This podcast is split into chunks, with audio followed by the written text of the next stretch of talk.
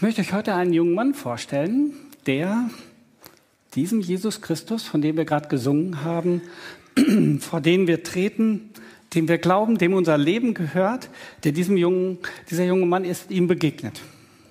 Und ich finde, es ist eine sehr herausfordernde Geschichte. Schaut mal, ob es euch was zu sagen hat. Gehst du mal auf die erste Seite.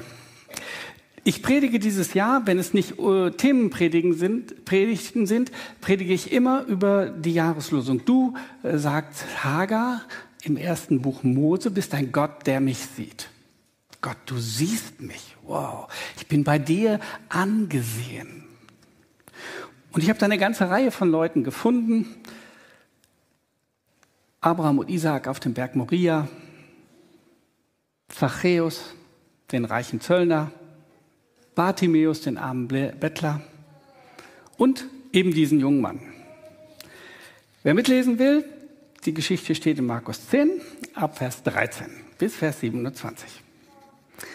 Ich habe mir erlaubt, eine Visualisierung dazu zu suchen, und zwar von der visuellen Bibel. Das ist eine ganz schöne Sache. In einigen Strichen das, was in der Bibel steht, deutlich gemacht.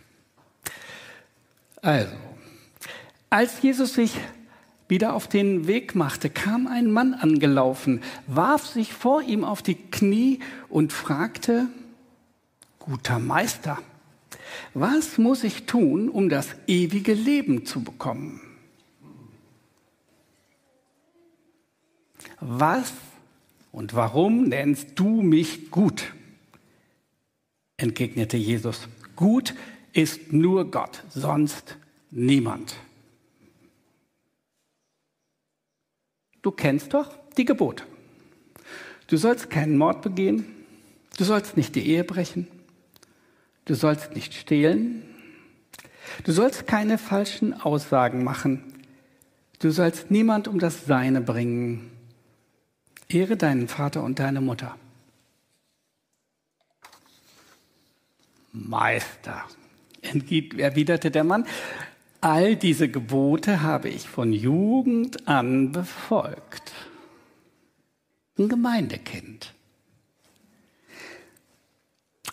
Jesus sah ihn voller Liebe an.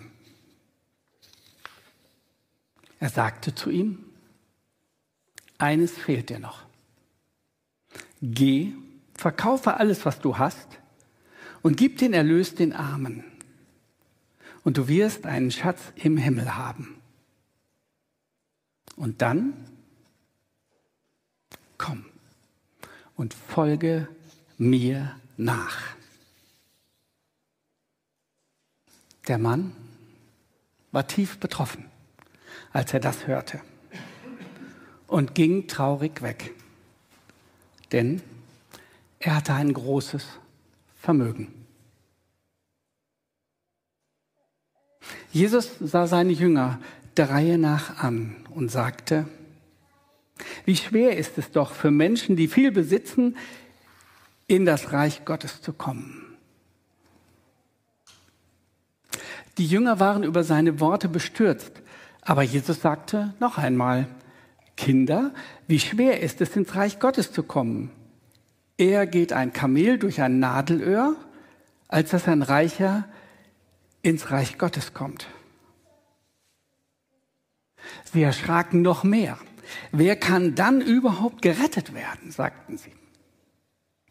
Jesus sah sie an und sagte, bei den Menschen ist das unmöglich, aber nicht bei Gott.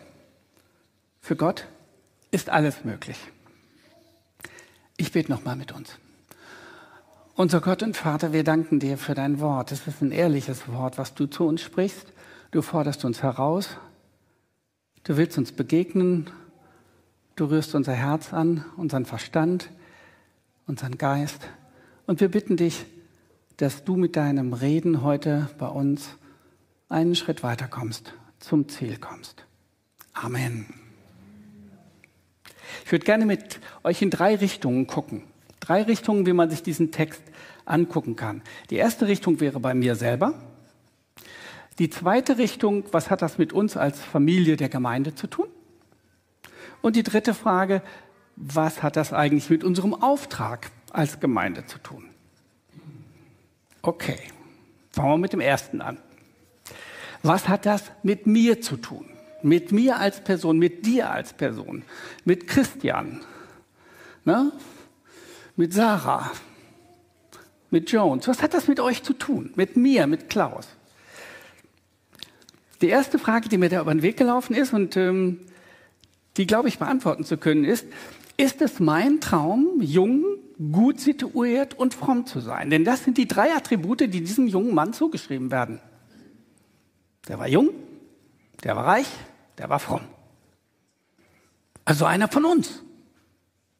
Oder nicht? Ulrich, einer von uns? Bist du, ja gut, jung können wir bei uns beiden drüber diskutieren. Genau, genau. Aber ich glaube, dass das einer der Träume ist, die wir eigentlich alle träumen. Jung, gut situiert, fromm.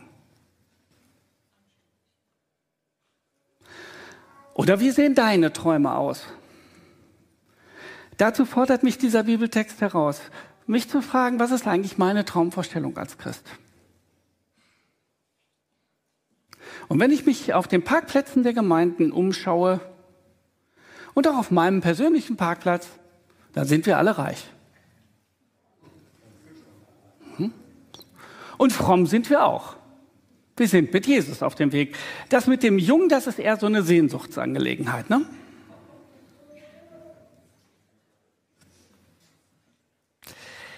Zweite, der zweite Teil dieser Frage, was hat das mit mir zu tun, ist, ob ich eigentlich auch so ehrlich sein kann wie dieser sehr junge Mann. Fehlt meinem Leben denn nicht doch noch etwas Entscheidendes? Da kommt dieser junge Mann zu Jesus und sagt, wie finde ich das ewige Leben? Mir fehlt noch was, Jesus, ich merke das doch. Das reicht nicht, jung, gut situiert und fromm zu sein. Er offenbart sich und sagt, Jesus, da fehlt mir noch was. Da sind wir frommen Leute nicht immer so gut. Wie geht's dir? Gut. Fehlt uns etwas? Dann sollten wir das mit Jesus klären. Fehlt meinem Leben etwas Entscheidendes? Und dann wird etwas passieren, was diesem jungen Mann auch passiert ist. Jesus wird uns herausfordern. Und er wird seinen Finger in die Wunde legen und das wird wehtun. Vielleicht geht es uns dann genauso wie diesem jungen Mann, der sich sehr, sehr traurig abwenden musste. Aber, und deshalb finde ich das sehr gut, dass die Jahreslosung heißt, du bist ein Gott, der mich sieht.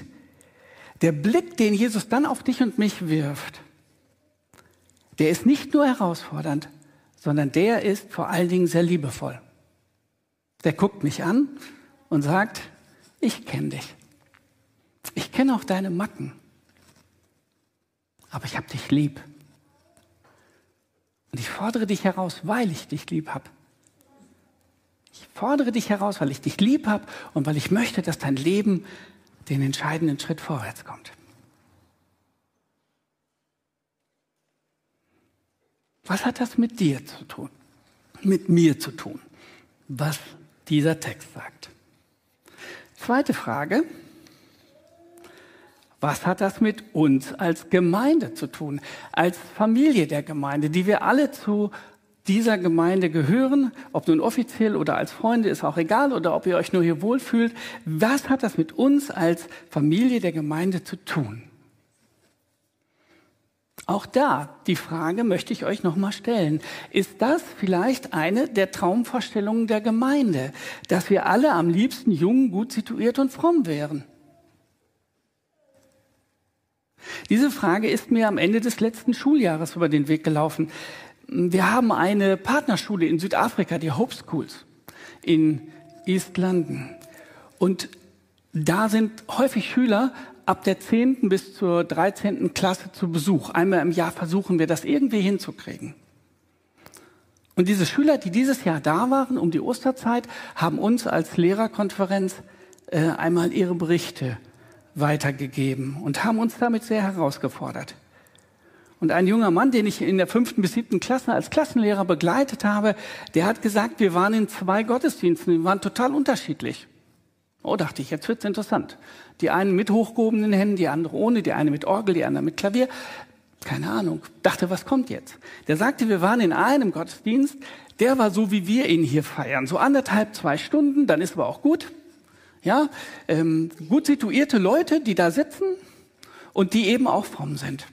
Und er sagte, äh, ich musste nur auf Englisch umschalten, dann ging das. Ja, dann habe ich das hingekriegt, dann habe ich den Gottesdienst verstanden. Und an dem Nachmittag wären sie äh, in den Slums gewesen. Jetzt muss man was dazu wissen. Die Hope Schools arbeiten nicht mit normalen Schülern, sondern die holen sich die Kinder aus einem Slumgebiet in der Nähe, holen die jeden Morgen ab, fahren die in die Schule. Die bekommen zuerst was zu essen, damit die überhaupt denken können, damit die Treibstoff haben fürs Gehirn. Und dann machen die Schule mit denen mit einem Mittagessen und mit einem äh, Lunchpaket, was sie ihnen mit nach Hause geben. Und so bereiten sie sie aufs Leben vor, dass sie Bildung und zum Teil sogar dann auch Ausbildung bekommen. Und deshalb hat sich in diesen Slums eine Gemeinde gebildet. Eine Gemeinde von Farbigen. Die Trägergemeinde der Hope Schools ist eine Gemeinde, die zum größten Teil aus Weißen besteht. Und dann sagt er, wir sind am Nachmittag, sind wir in den Hobschool, in dieser Hobschool-Gemeinde gewesen im Slum. Fast nur farbige Leute. Vier Stunden Gottesdienst. Gesungen und gebetet, dass die Wand wackelt, sagt er. Das habe ich so noch nicht erlebt. Und ich habe mich mal gefragt, wieso sind die mit einer solchen Inbrunst beim Beten, beim Singen, beim Predigen dabei? Warum? Bis ich es gemerkt habe, sagt er, die weiße Gemeinde, die hatte ihr gutes Ein- und Auskommen und die hatten auch noch Jesus. Die farbige Gemeinde, die hatten nichts, die hatten nur eins. Jesus. Genau. Und deshalb haben sie sich an ihn gekrallt, als wenn damit das Leben sich entscheidet. Und das ist ja auch so. Im Glauben an Jesus entscheidet sich das Leben. Und nicht daran, ob wir jung und gut situiert und fromm sind. Deshalb, was ist die Traumvorstellung von uns als Gemeinde? Diese Frage müssten wir vielleicht noch mal klären. Da lohnt es sich noch mal drüber nachzudenken. Vielleicht können wir die klären mit der Predigtreihe über Josua. Ich glaube, da kommt noch was durch, durch. Wenn wir sagen, das ist doch eigentlich aber wirklich auch gut, Klaus, jung, gut situiert und fromm zu sein, das ist doch schön, oder nicht? Dann würde ich uns gerne noch einen kleinen biblischen Stachel unter die Füße klopfen und das ist der reiche Kornbauer, von dem Jesus erzählt. Jesus erzählt vom reichen Kornbauer, der alles regelt. Und dann in der Nacht wird das Leben von ihm gefordert und nichts bleibt übrig. Was bestimmt uns als Gemeinde? Der Kontostand auf dem Gemeindekonto oder das, was Gott von uns will? Was Jesus von uns will? Ich bin da schon differenziert genug, dass wir für viele Dinge auch einen vernünftigen Kontostand brauchen. Da bin ich bei euch. Und auch bei mir. Ich gucke auch immer erstmal auf mein Konto. Sagt Jesus auch so, schau auf dein Konto, wenn du anfängst zu bauen, ob es nachher klappt. Aber auf der anderen Seite, das kann es nicht alleine sein. Deshalb finde ich, ist dieser Bibeltext eine ziemliche Herausforderung, auch für uns als Familie der Gemeinde.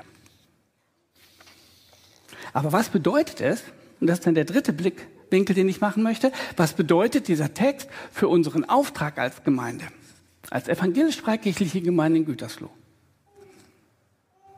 Es sind Wahrheiten in diesem Text, über die ich noch nicht so häufig gepredigt habe und wo ich auch noch nicht so viele Predigten darüber gehört habe. Zum Beispiel die Sache, die Jesus in Matthäus 6 sagt. Diese Wahrheit ist die, die wir weitergeben müssen. Man kann nicht zwei Herren dienen. Man kann nicht Gott dienen und dem Mammon, dem Geld. Wem willst du dienen? Wem wollen wir als Gemeinde dienen und wem will derjenige dienen, dem wir das Evangelium von Jesus sagen? Du kannst nicht beides haben. Es geht nicht. Ob uns das recht ist oder nicht, ist egal, der Chef hat so festgelegt. Ihr könnt nicht Gott dienen und dem Mammon. Warum ist das so wichtig?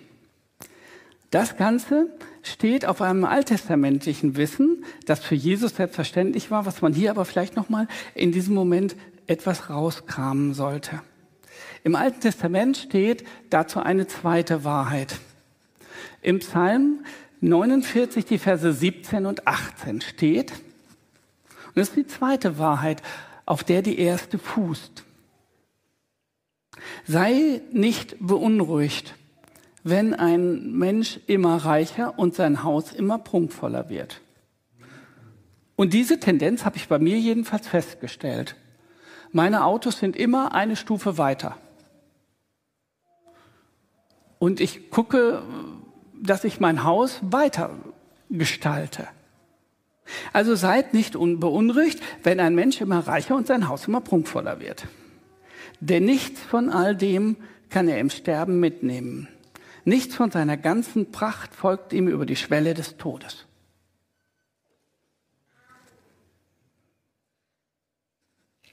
Als John D. Rockefeller gestorben war, waren die Leute ganz hasig darauf, wie viel Geld der Mann hatte. Und sie haben seinen Buchhalter bedrängt und haben gesagt, hör mal, gib mal Informationen her. Wie viel hat er zurückgelassen? Wie viel hat er zurückgelassen? Wie viel Kohle ist da? Und dieser Buchhalter war ein ganz feiner. Der hat ganz genau nachgedacht und hat gesagt, zurückgelassen? Alles. Er hat alles zurückgelassen. Er hat nichts mitnehmen können. Diese Wahrheit ist in dieser Welt im Moment eine Wahrheit, mit der man sich schwer tut, mit der wir uns, glaube ich, auch als Gemeinden immer mal wieder schwer tun. Wenn wir diese Wahrheiten weitergeben müssen, diese beiden, und es gibt so anderen Dingen, auf die du dein Leben sonst noch äh, stellen kannst. Es gibt ja nicht nur reiche Jünglinge, es gibt ja auch gut gebildete Jünglinge oder gut im Beruf sitzende Jünglinge oder äh, sozial kompetente Leute, ja, die ihr Leben auf andere Dinge stellen als auf den Reichtum. Da kann man ja auch noch was anderes machen. All das wird zerfallen, sagt Jesus. Was tragen wird, ist das, was wir mit ihm machen, was aus der Beziehung zu ihm kommt. Dass wir ihm nachfolgen, sagt er in diesem Text. Wenn wir diese Wahrheiten weitersagen, und ich hoffe, wir tun das, dann kommt dazu ein zweites. Wir müssen, gehst du einen weiter im Text? Wir müssen reiche junge Menschen, ob männlich, weiblich oder divers, mit dem Evangelium von der Rettung nur durch Jesus herausfordern. Sie gehen sonst verloren. Wir müssen in diese Zeit, in der vieles anderes laut und offen gedacht werden darf, und das ist auch gut so, dass die Wahrheit des Evangeliums hineinsagen und sagen, du brauchst Christus. Du musst ihm nachfolgen. Du brauchst dich auf nichts anderes zu stellen. Denn darin wird dein Leben Ewigkeitscharakter bekommen. Darin wird dein Leben gewonnen werden und nicht verloren gehen. Lassen wir das nochmal zusammen.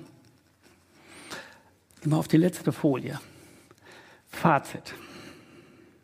Gott sieht jeden von uns, ganz persönlich, egal wer du bist, ob reich und jung und dynamisch oder bist du eher schon so wie ich, so im Mittelalter. Obwohl ich habe festgestellt, ich werde jetzt bald 60. Ich glaube, ich gehe jetzt ins letzte Drittel. Aber egal wer ich bin, Gott sieht mich und er liebt mich. Und er liebt den Bartimäus, der blind am Wegesrand saß, er liebt Zachäus, der auf dem Baum hockte und die Lehre seines Lebens durch einen Blick auf Jesus so füllen wollte. Und er liebt auch reiche, fromme, junge Menschen. Von Gottes Seite her ist jeder Mensch gleich geliebt. Jeder kann Rettung bei Jesus finden und deshalb ist es gut, dass wir gleich Abendmahl feiern. Das dokumentiert das, das sprechen wir da laut aus. Wir stehen auf nichts anderem als auf dem, dass wir eine Beziehung zu Jesus leben. Keiner soll verloren gehen. Wir können Rettung finden. Das, ihr Lieben, ist die Botschaft des Evangeliums, dass Menschen Rettung finden können für Zeit und Ewigkeit und dass sie mit ihm durchs Leben gehen können. Und dass sie dann auch herzlich willkommen bei uns in der Gemeinde sind, wenn wir miteinander auf dem Weg sind. Wir feiern gleich Abendmahl. Und ich hoffe, dass es dich herausgefordert hat, was Gottes Wort heute gesagt hat. Vielleicht musst du dich von Dingen trennen, so wie Jesus diesen jungen Mann aufgefordert hat. Und vielleicht macht dir das jetzt Sorgen. Du denkst, hm, wie soll das klappen? Das nächste Lied gibt dir eine Antwort darauf. Das nächste Lied sagt, lege deine Sorgen nieder.